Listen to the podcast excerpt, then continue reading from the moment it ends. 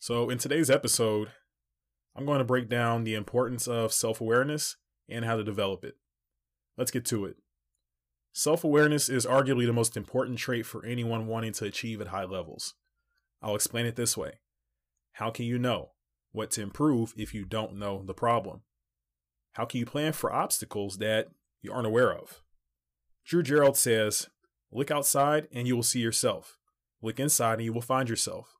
And so, with that being said, there are two categories of self awareness, which are internal and external self awareness. Internal is knowing who you are, what you want, and why. External self awareness is knowing how people perceive you. Now that I've explained this, I'll dive into the benefits or incentives that come from becoming self aware. The first I'll mention is that it leads to better understanding of why you're not getting what you want in life.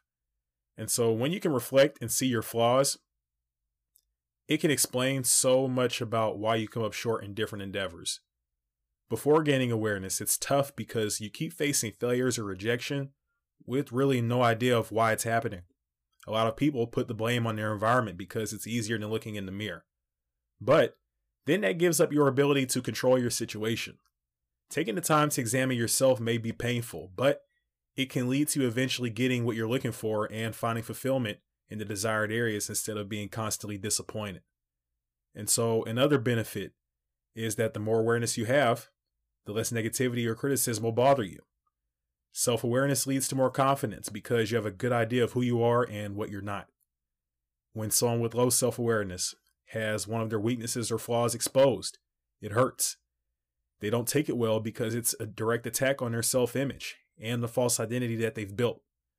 And so, looking back at my past, at the times when someone's words had gotten under my skin, I had to realize that it was most likely because I feared that what they said might be true, or I hadn't developed enough confidence in my identity to accept that part of me that they pointed out and not be bothered by it. And so, when you truly know where you stand in different areas, negativity or interference, as I call it, slides right off of you because you know when the negativity is invalid. And if it happens to be true, it's nothing new. When you get hit with negativity that you know is not accurate, it almost sounds ridiculous. Imagine this. Imagine a five foot five guy telling a seven foot NBA center that he's short. It's obviously wrong and it shows how insecure the person is that's insulting you. Therefore, there's no reason to get upset about it. You have nothing to prove. And so when it comes to criticism that's true, you can get to a point to where you see that flaw that they pointed out as part of who you are and have pretty much already accepted it, or you might already be working to change it anyway. All right, and so the third benefit is that it can be a catalyst for change or solutions. And so you might not like something about yourself, or you can see how it has affected your life. Gaining awareness of it might be the spark you needed to finally make a change. And so, depending on what it is, this can transform your life in ways you wouldn't imagine. Something that I struggled with was that I used to perceive myself as being lazy. And so it was difficult to motivate myself to do things in my day to day life that were supposed to be quote unquote important. As I grew older and continued to learn more about myself through different challenges, I realized that my work ethic was actually far stronger than I thought it was. The catalyst for this realization was when I actually started doing things that I cared about or do things that truly aligned with my goals. I was doing the people around me as well as myself a disservice when I held positions and organizations that didn't align with who I was or what I wanted to be. But once I fixed my trajectory and poured my energy primarily into things that align with my identity and purpose, the negative narrative was disproven. I was working consistently, sometimes even staying up until the early hours of the morning to finish projects without even thinking about it. I had a newfound sense of energy. And so this next benefit from self-awareness ties into the last one in a way, but knowing yourself assists in making better personal decisions. I know that I have a tendency to be impulsive, and that can greatly impact my time management. So what did I do to combat this? I put myself in positions where I'm forced to be productive, or I make it difficult to do the things I normally waste time on. Keeping a full schedule was the first step for me. It made it to where I had to be somewhat productive with my time to fulfill all my responsibilities. I catch myself when I was wasting time and hurry to get back on track. and avoid the consequences that came with not completing my tasks. Deleting social media and the distracting apps on my phone helped as well. And so these are the main things I would go to for burning time. Having the apps removed from my phone made me less inclined to look at them as a distraction. And so I'm not it's not completely foolproof, I would say, because YouTube is still an issue for me, but taking these actions has definitely had an effect.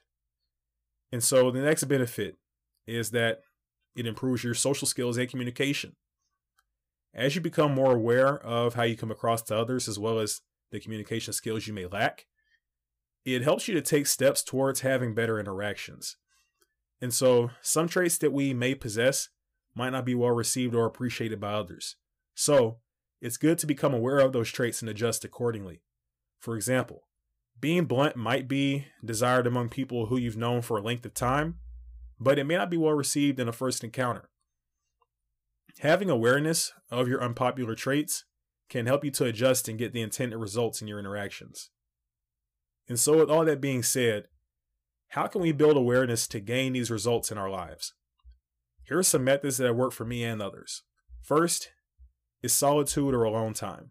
Doing activities that don't require phones, computers, or technology. Uh, with nothing to distract you uh, from your own mind and thoughts, this is a good way to promote introspection. And so, one of the ways I like to do this is by taking walks.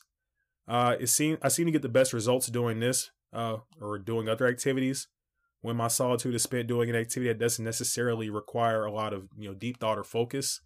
Something I can kind of just you know do absentmindedly because that means I can use my brain power to actually like think on things and create connections and gain more understanding of the things that are on my mind.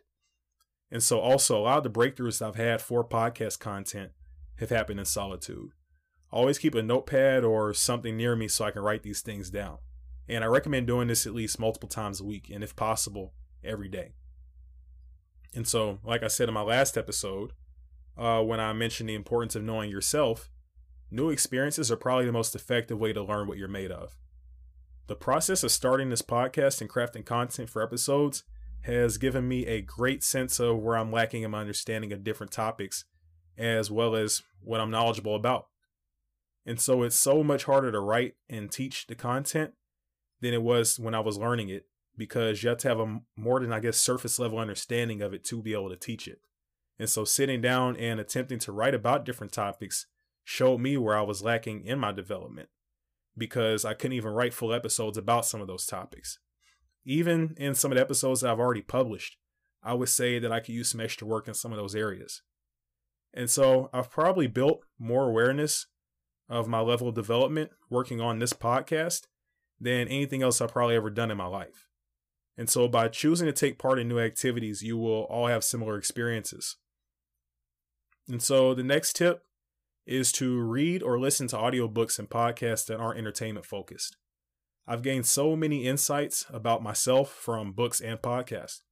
The benefit to using these tools is that they expose you to different ideas and concepts that you might not be able to gain from your network or environment. And so your level of growth is directly correlated to your exposure. So this is one of the simplest ways I would say to gain exposure to things that your environment cannot provide.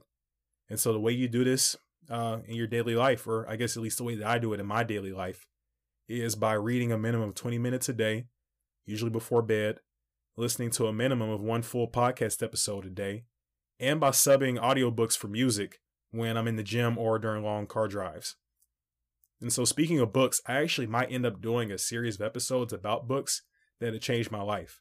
But, anyways, get back on topic, the next method for developing awareness that's worked for me is journaling. And so this can help you to process your thoughts more thoroughly and develop new ideas. I've done this on and off since my sophomore year of college, but I've become very consistent with it since I moved to Houston back in June. And the most evident benefit is how looking back at uh, old journal entries on a new day when I'm in a different frame of mind has helped me to become aware of my inclinations, biases, habits, and limiting beliefs. All right. So the next one is probably one that some people find it hard to get behind, but uh, trust me, it definitely works. Meditating to develop mindfulness can be extremely useful. And so, to explain what mindfulness is, It's pretty much your ability to be present and aware in the moment, as well as observant. And so you see things for what they are as they develop without letting feelings or opinions shape them. I would argue that cell phone use has greatly damaged people's ability to be present in the moment, but meditation can help reverse that. I started meditating consistently about three months ago, and I've definitely seen results. Instead of going into autopilot mode uh, all the time in my interactions and other things, developing mindfulness through meditation has given me the ability to truly enjoy experiences and focus on what I'm doing in the moment, as well as reflect and recalibrate in the middle of uncomfortable and new situations and adjust right then and there, as opposed to after effect. And so the next one is probably the easiest to implement, and that is observing others to gain self awareness. I know this might sound off, but hear me out. When you take the time to observe others and see how different environments, social dynamics, and events affect them, it will make you reflect on how you would react in those similar circumstances. Seeing others respond differently from how you would can also bring awareness to aspects of your own character or mindset that you might want to change. And so when I used to work on campus as a student assistant, I noticed that my boss always seemed to be full of energy and would take the time to give his full attention to people he interacted with. Consciously observing him brought my attention to the bad social habits that I had developed. Not wanting to be bothered at work and pretty much only taking time to interact with coworkers when I had to complete a task with them were part of what led to certain coworkers having a less than ideal perception of me at the time. And so knowing that now, I make a conscious effort to promote good habits in my current career. Now, last but not least, ask for honest feedback. It's important to have people around you that are willing to give it to you straight for your long term benefit. As young men, we can no longer afford to be coddled and sheltered because it will be at the expense of our development. We must have people in our corner that are willing to tell it like it is, and we must be willing to take it for what it is and apply it accordingly. One tip I can give that will lead to you getting the most impactful feedback is having people in your network that are further along in their growth or development than you. In the words of President Dwight Eisenhower, the greatest leaders are the ones that are smart enough to have smarter people around them. Utilize mentors. Look to make friends that have traits and results that you want to emulate. This can be challenging for some people who have yet to put their ego behind them. A quote that I got from Dr. Tasha Eurich is that we shouldn't get wrapped up in what she calls the cult of self, where we see ourselves as better than others or habitually take actions to promote an inflated self image. That is the opposite of self awareness. This attitude puts a veil over the glaring issues we might all have that need to be addressed to fully activate our potential. And no matter what we know about ourselves, there is always more to learn. So we must actively work to be aware of who we are and push ourselves to develop under those people who have already figured out the parts of the game that we have not. And so, as I wrap things up, guys, I'd like to share a few key pieces of advice that will serve us well when we apply them along with today's content. And so, the first is that there is a difference between self awareness and self consciousness. Self consciousness is rooted in uncertainty and a lack of confidence. Self awareness alone is untainted by these negative emotions we can be self aware and confident in who we are.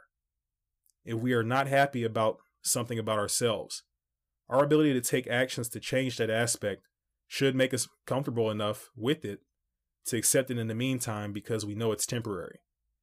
And if it's something that's permanent, we might as well learn to live with it.